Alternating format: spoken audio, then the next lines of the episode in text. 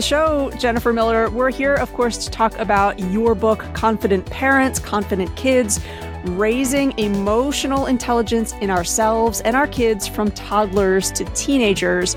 And something that I really appreciated is right from the get go, in the very introduction of your book, you take the time to clarify what confidence is not. And one of the misconceptions addressed in that introduction is that confidence is not, quote, the loudest person in the room.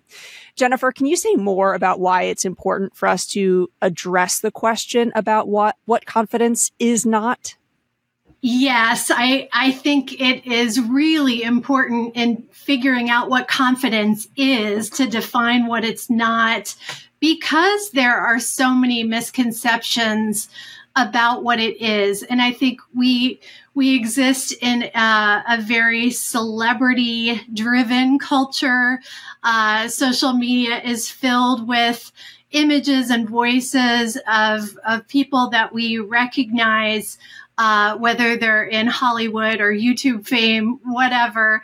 Uh, but we have this celebrity culture that uh, that promotes the loudest person in the room. And the truth is, the confidence that I write about that is really important in thinking about who we are as parents, who we are as educators, and how we can support our children becoming confident in who they are is much more about uh, about learning about who they are, expressing who they are, and being confident in their identity and also in how they're coming to understand other people, in their skills of empathy and social awareness, perspective taking. Um, so they may not be the loudest person in the room. And in fact, typically confident people do a whole lot of empathetic listening. So, uh, so if we're growing confident children, we want them to learn deeply about who they are and how they express themselves and how they learn about others. And, and you really only learn about others by deeply listening. I love that. And, you know, this show tries to advocate for listening skills all the time. We almost feel like they've been, um, you know, they've sort of been given a, a disservice, I think, as you were saying, in the era that we're in, where, yes, like, you know, it, it can be, folks can be put on a pedestal too much for just loudness or, you know, over productivity. Um, it's sort of like that age old quality versus quantity thing. So I, I really love that your book invites people to think about redefining confidence for themselves um, and thinking about what confidence actually feels like. Because I know even for myself personally, if I'm in that emotional stage where I feel like I need to be loud and I really take the time to reflect, it's probably not confidence that I am feeling as an emotion, right? There's a proving energy that that is happening when you're trying to be heard right? You're trying to be the loudest person in the room. You're trying to be the voice over others. There is I, I have to prove to you that that I'm right, that I'm correct, that I'm the one to be listened to.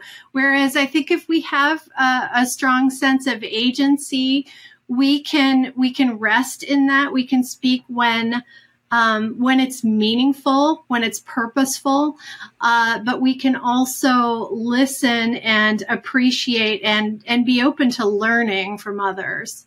Yeah, and I, you know, you have me thinking about Celeste Headlee does a lot of research in terms of you know what does it mean to actually be a quality, high quality listener, um, and she talks a lot about how debate almost never changes anyone's mind in the first place. So I think to be a confident leader, um, to be working on your listening skills really makes sense. So I, I again, I, I, really appreciate that.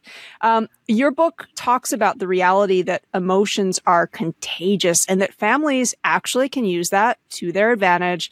Can you share more about the practical advice that you offer to parents and caretakers about shifting the energy in the house? Um, something that I think all families need to maybe think about that as a, a superpower to embrace, perhaps?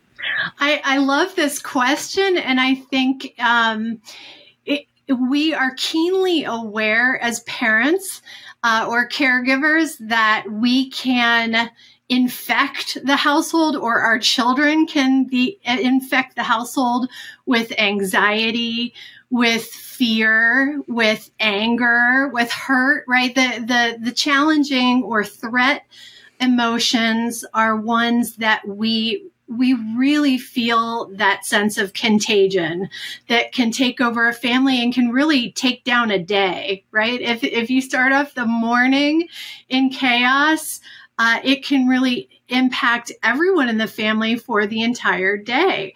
Uh, so uh, there is that sense I think we all have. We know that emotion is contagious, but being intentional about using that to our advantage as parents, I think is not as typical. So the way that we can utilize it, uh, it is in many ways.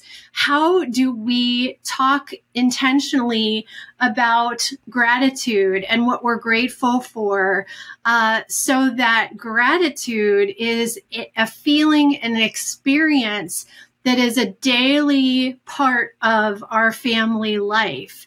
Uh, how do we experience the feelings of empathy so that we are seeking to understand each other's feelings and thoughts. We're working on it because empathy is a skill that takes some work and practice. So what, what is on her face right now? Can we figure out what's going on? Because that's a complex face. So I'm guessing there's a lot of emotions involved. Uh, so there's another emotion that we can promote the contagion of i i uh, just put out an article about sibling kindness. We can cultivate kindness by creating an environment where kindness is spoken of recognized practiced. So the idea is what feelings do we want to engender in our family? And then how can we create moments where we embody that and we pass it on. It's it's really that simple, but it takes some thought and intentionality to do it.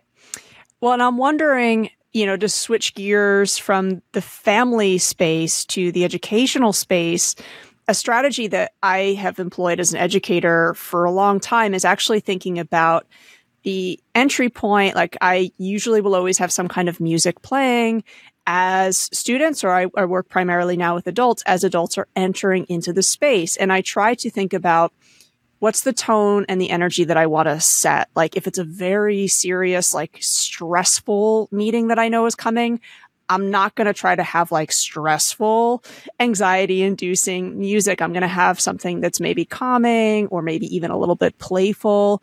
Um, if it has been like a really long week and I know that people are tired, I'll try to go for a little bit of, you know, music that's kind of like upbeat and kind of will bring the energy up a little bit does that as a strategy kind of like qualify as what you're talking about? Um, like, is music almost a shortcut maybe to think about, uh, you know, emotional contagion? It is absolutely a shortcut. And I love that you brought that up. Um, music is the language of the heart. Uh, it is a universal language. We all feel it. And interestingly, it can shift our emotions instantly. Uh, and it really, it, it literally, when you walk into a room with music, the air waves change. So we feel it in our bodies. We feel it in our souls, right? It's a whole body experience. So music is a wonderful strategy. And I would expand that to all of the arts. It changes and brings us into, uh, it can bring us into a new feeling space and uh, and that can be chaotic, uh, but it also can be calm and peaceful. Uh, it can bring about happiness and joy. Uh, so being intentional about the the the art, the music, does set a tone in a classroom and uh, in in a home or family environment.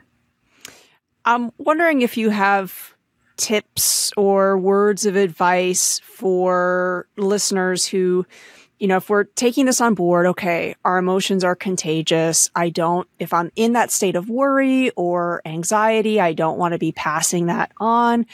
But, you know, Jennifer, as you're speaking, I'm realizing there are times that I actually I'm not necessarily aware of I'm feeling anxiety. Maybe I was doing too much doom scrolling in the morning or my coffee was just a little bit too strong. Are there any tips that you have in terms of helping parents, caretakers, educators um, take stock and be aware? Because I think there's a self awareness piece that almost kind of um, has to happen before we're thinking about, you know, the emotional spread that might be going on. I agree. And it is so true that often when we are starting to spiral into more stress or an anxious feeling, we are not always aware. We're human, right? And we're moving quickly. Our lives are busy. Um, so I think sometimes our children are it can be an accountability in that way. It's students in a classroom or children as as they begin to heighten their uh, anxious behavior we take a look and say oh no no. I mean we're, we're the first to look at children's behavior and say we have got to calm them down. And the truth is we're feeling it inside ourselves. So I think children can be a, a mirror for us and a good reflection to take stock. Uh, one thing that I do, and I'm doing, you can't see it visually because it's a podcast, but I put my hand on my heart frequently. And it's just to, to get back into my body and to feel my heartbeat. And, uh, again, it's, it's getting back into my body to sense it, am I at a heightened uh, anxious rate or a- am I feeling calm? And if I am more anxious, I know I need to step away. Uh, and for people, either educators in a, a early childhood classroom or caregivers with young children, we can't step away. Uh, we have to be present in the room, but it is possible to go within ourselves and calm down. So I often encourage educators and caregivers to close your eyes in the middle of it all. Mm-hmm. even if it's chaotic you can close your eyes you can hold your heart you can you can put your hand on your wrist and and try and feel your heartbeat and begin to connect with what's going on inside and calm it down before you return to outside. And believe it or not that's a twofer because children take notice. They watch and the feeling that you are emitting is instantly contagious. So you can feel good about the fact that you're teaching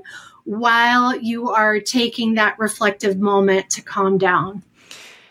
What you just explained has me thinking about, you know, an, another level that I appreciated your book for, and that's that while social emotional learning, of course, is, I think, extremely well known in the realm of K 12 education, parents and caretakers, you know, many are of a generation where this was not a factor, right? So the strategies that you're talking about, you know, I'll speak for myself. Like I never encounter, encountered that in my own, um, you know, primary, middle or high school education. And there is this real need, I think, for parents and caretakers to also have this upskilling of some things that yes, it's it's just sort of like a very simple thing that you can do. I love the hand on the heart. Another one that I learned was if you're having a difficult conversation, try to focus on your feet flat on the ground and your back pressed up against the chair. Just the physicality of that is a nice reframe and refocus in.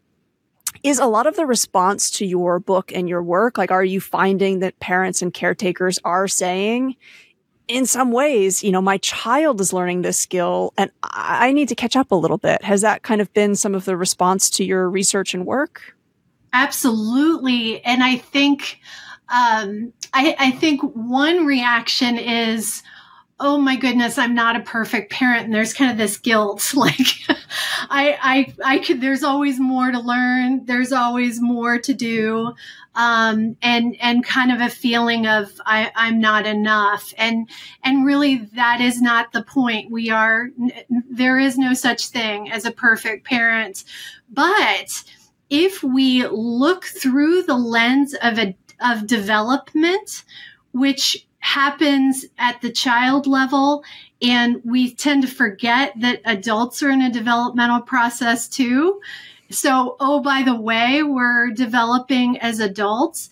If we look through the lens of social and emotional development, we are learning these skills for a lifetime. We are always working on redefining our identity, whether it's the identity of being in my 30s or being in my 50s now, right?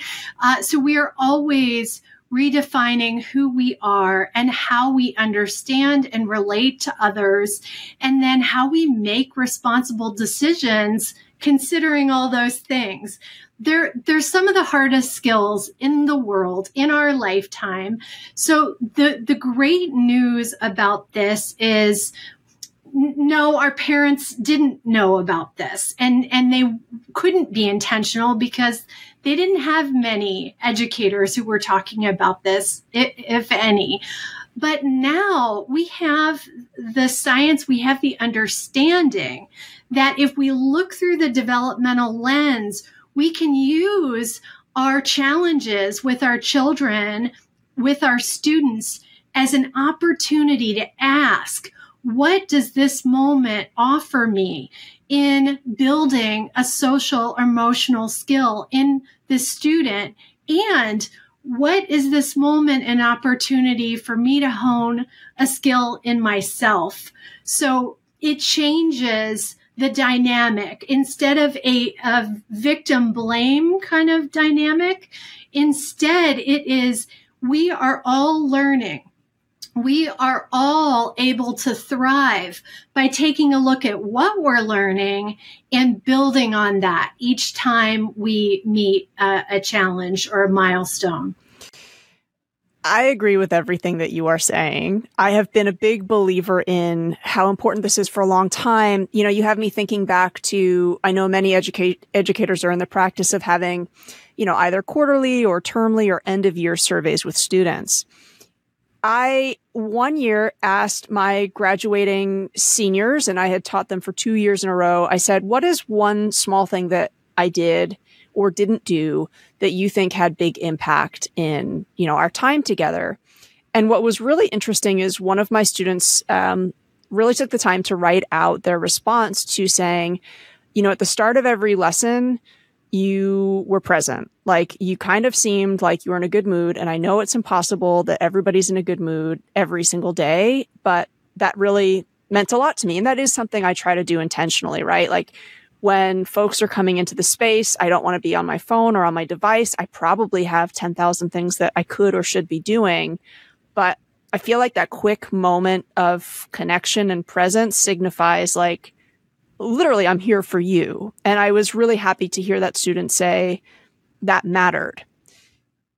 However, I have on occasion had, uh, you know, a parent sort of mention you know, the social emotional intelligence stuff, emotional literacy, I feel like it's taking away from academics. And, you know, of course, there's so much research out there that says the exact opposite, demonstrates how these things are interwoven, you know, like we need psychological safety in order to learn. But nonetheless, there are still skeptics. There were skeptics a decade ago, and I think there will continue to be skeptics. I'm really happy that a book like yours exists because I think it's it's an incredibly accessible book, right? So it's one I would be recommending to that parent caretaker audience.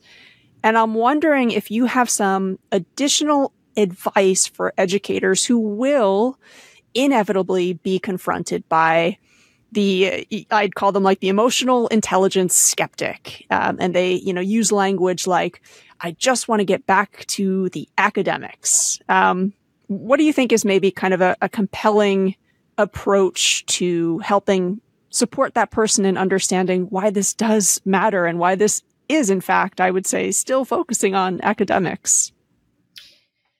It is a reasonable challenge. And uh, I have been in this field for 30 years, and I have heard that challenge from teachers just as much as I've heard it from parents. And when you're looking at um, a, a, an academic competency like learning to read, we know that there are 45 minutes of instructional time every day devoted to just the task of learning to read. And we understand that social and emotional skill building and social emotional learning as a classroom climate tool is more complex. The reason is we don't leave our hearts at the school building door. They come right in the door with the students, right? And their brains sit there along with their hearts. Uh, and their whole beings. And so if we expect them to leave their hearts at the door, they're gonna struggle. So the, we are educating the emotions. We are educating students' hearts when we're talking about reading, when we're doing a math lesson, when we are doing any academic content, we are educating their hearts as well. And if we're not intentional about it, we're gonna teach them poorly because we're going to teach them that anxiety should not be shown. It should be suppressed for six hours a day uh, somehow our young children are supposed to do that. And then if they feel great, powerful passion and joy for a subject, that's supposed to be suppressed too. So there is an education of the emotions that happens in our classrooms, regardless of whether teachers are intentional or not, regardless of whether families are intentional or not. But if we become intentional about simultaneously educating their minds and hearts, then, then not only are they learning in a deeper way, but they're also preparing for those critical life skills that they will use always. So it is a false choice to say academics versus social emotional learning. But again, it's, it's a reasonable challenge. And we as educators and as parents who believe in and understand how it works have a responsibility to define it and get really clear about how we're integrating it so that parents and educators are comfortable with the fact that it's integrated. Yeah, thank you. Thank you so much for that. I, I love the idea of it being a false choice to begin with. Um, your book stresses the importance of normalizing discussions about emotions. So again, that child is talking about this at school, at home, the idea that I can bring up how I'm feeling. That's not place dependent. And you mentioned how important it is, especially for teens, that we also talk, uh, this is kind of like a direct quote from your book, when they are ready, can you say more about those two pieces of advice? The idea of normalizing conversations about emotions and then conversations with teens in the time that they would like? Yeah, in our busy lives, that can be a real challenge, but I, I really appreciate that you brought up presence earlier. Uh, presence looks differently at each age and stage. And so in the teenage years, our teenagers uh, they they're in this push me pull you mode where they they need their independence. And sometimes we may be hurt by that. And sometimes we also may feel like we're not as important or influential. Yet parents caregivers educators are absolutely essential influencers in teens lives. And research has shown that time and again but we know that that that some of their disclosure of who they are becoming has to happen on their terms. If they're going to develop that sense of identity and agency in a safe environment if we don't look for opportunities when they're ready to communicate about deeper issues, we will miss that opportunity and they'll go to others. And sometimes that means they go to their peers and sometimes their peers won't give them the kind of nourishing, safe support that they need. Maybe they will, but it's, it's rolling the dice in some ways. So I, I think it's interesting that teens are learning to drive at the same time that they are facing all these vulnerabilities and really defining who they are going to be as an emerging adult. Uh, I think it's a perfect opportunity because you don't have to look it eyeball to eyeball. There is an opening up that happens in the car that doesn't seem to happen other places. So I, I really look at, at at the car ride as a magical time where teens will open up. Now, educators don't get that opportunity as often, but they do have the opportunity to walk down the hall, to have sidebar conversations. It's in those moments when adults show they're fully present, they're really interested, but not pelting, right, with questions, but they're genuinely interested and and they're ready to listen. Their phones are down, their defenses are down, and they're not looking for a gotcha, you know, I'm catching you doing something bad, but they're really curious, genuinely curious about what's going on inside uh, the teen's mind. I want to touch on you mentioning the idea of question pelting because this is a practice that I see happen a lot. I think, especially with folks who maybe don't get a lot of time with teens, um, where, yeah, they will keep doing that, like question asking and the, the teen is letting you know, right? Like their body language is very clear. What they're literally saying or not saying is very clear in that, like, now's not the time that I want to have that conversation and you're actually making my defenses go up even stronger, right? Like the more forceful you try, the more of a shutdown there might be. Um, and I'm wondering if you might just talk a little bit about, you know, something that I really love about working with teens is that if you are patient and you show that you're respecting their time and their space, if there's a, a hard or a so-called difficult conversation that needs to happen, if you give them a little grace, again, they'll come back. You can continue the conversation. But, you know, what you were saying earlier about social media and I think a false sense of urgency that we have, you know, must fix it in this moment. I, you know, life doesn't work that way. And I think when we grant one another patience, it's a currency. Do you want to say more to Uh, you know, folks who maybe have made that mistake, you know, they're hearing us talk about the pelting or the peppering of questions and they're thinking, my gosh, I do that all the time. What is a different communication strategy that you might offer them to try out next time? Well, I want to underscore your phrase patience is a currency. Wow. And I will say, when I ask parents what they need most, it's it, patience is at the top of the list. So if we think about it from a social emotional perspective, self management skills are the ones that we need most when we are working with teens. Uh, again, because they they need to be vulnerable on their time frame, and um, it. Yet we who love our teens who care about their success and have deep feelings about our, our passions for their success um, tend to want to pelt them with questions because we're we're deeply interested right? So it comes from a very honest place.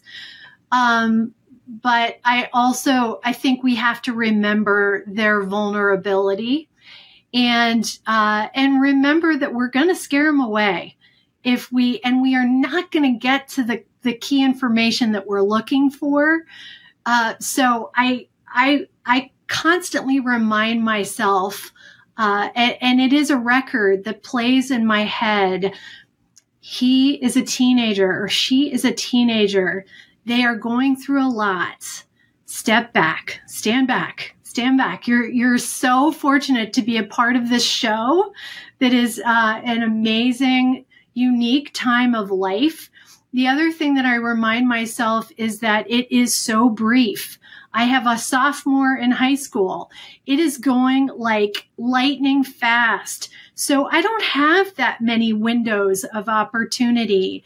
So that's not to put the pressure on, but it's to say, because this is precious and sacred, I need to use every skill I have to be patient, to step back, to get quiet, to be present, again, to put my device away and pay attention when I can, while I can so that they're ready to bring the, the issues that are plaguing their heart when they're when they feel safe enough to do it. Mm. That piece about how quickly that time goes, I think is really critical, you know, and I, I think it's just great life advice. I think sometimes to step back and ask, like, what is it that we want to focus on right now, given the understanding that time is quick um, and I, I think the other piece that I have found when working with teenagers is once you almost feel like you've stepped into that zone where you're trying to win, you've already lost. um, but I, I really appreciate your book because I think, you know, when you're an educator, you do want to work in partnership with parents, care- caretakers, and students. It's really important.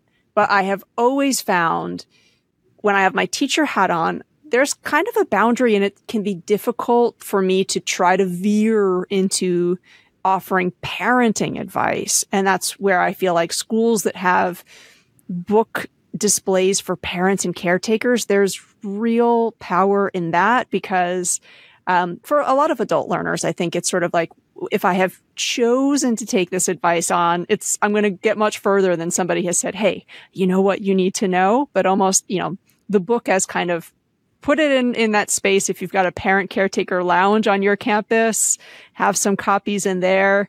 Um, and for schools who are hearing our conversation and they're thinking confident parents, confident kids, great book for a parent caretaker book group.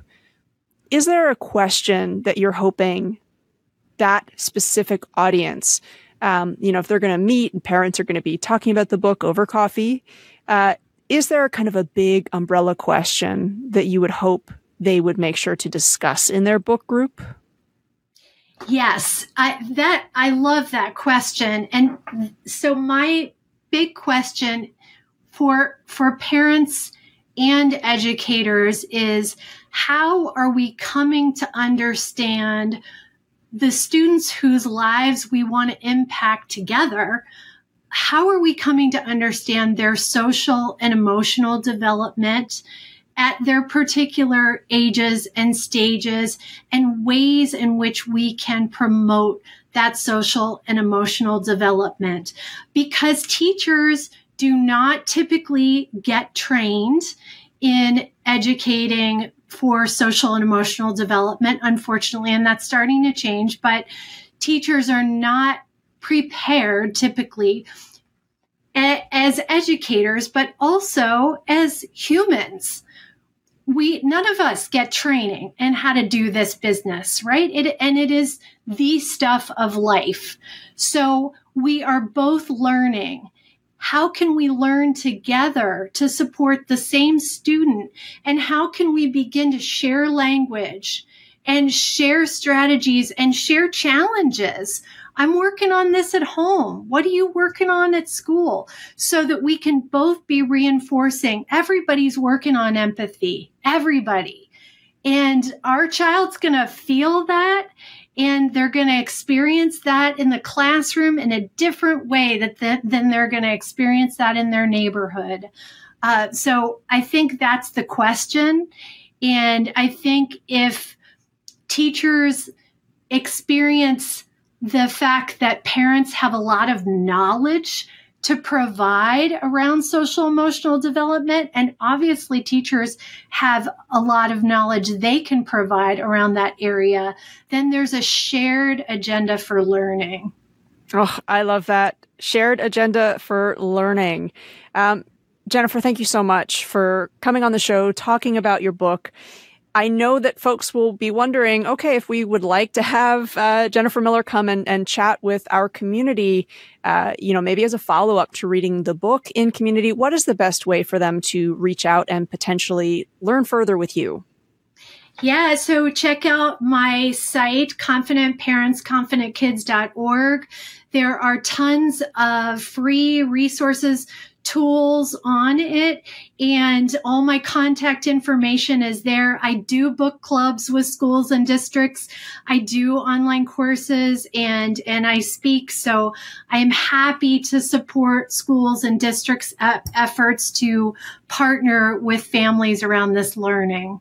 Great. Well, I will make sure, again, all that information is in the show notes. Thank you again for your time.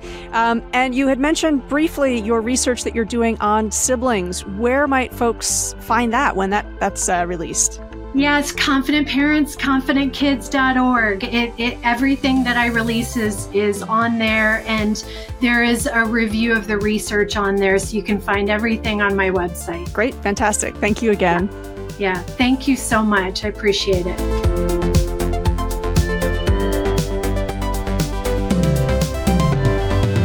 Are thrilled to have this mini series on SEL sponsored by our good friends at Mackin.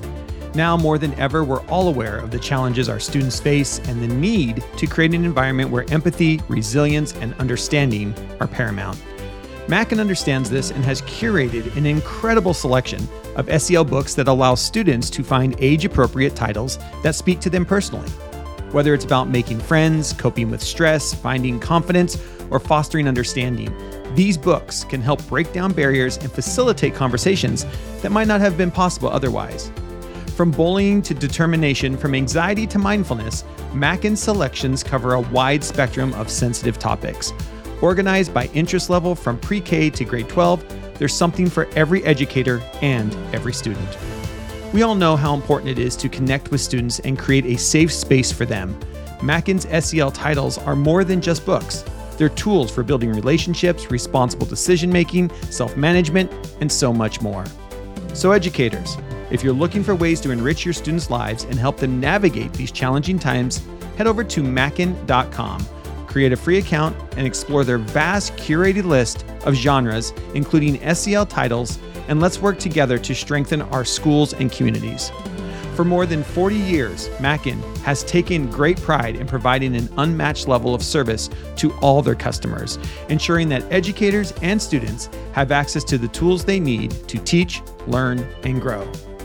Thanks to Mackin for supporting educators and students all over the world.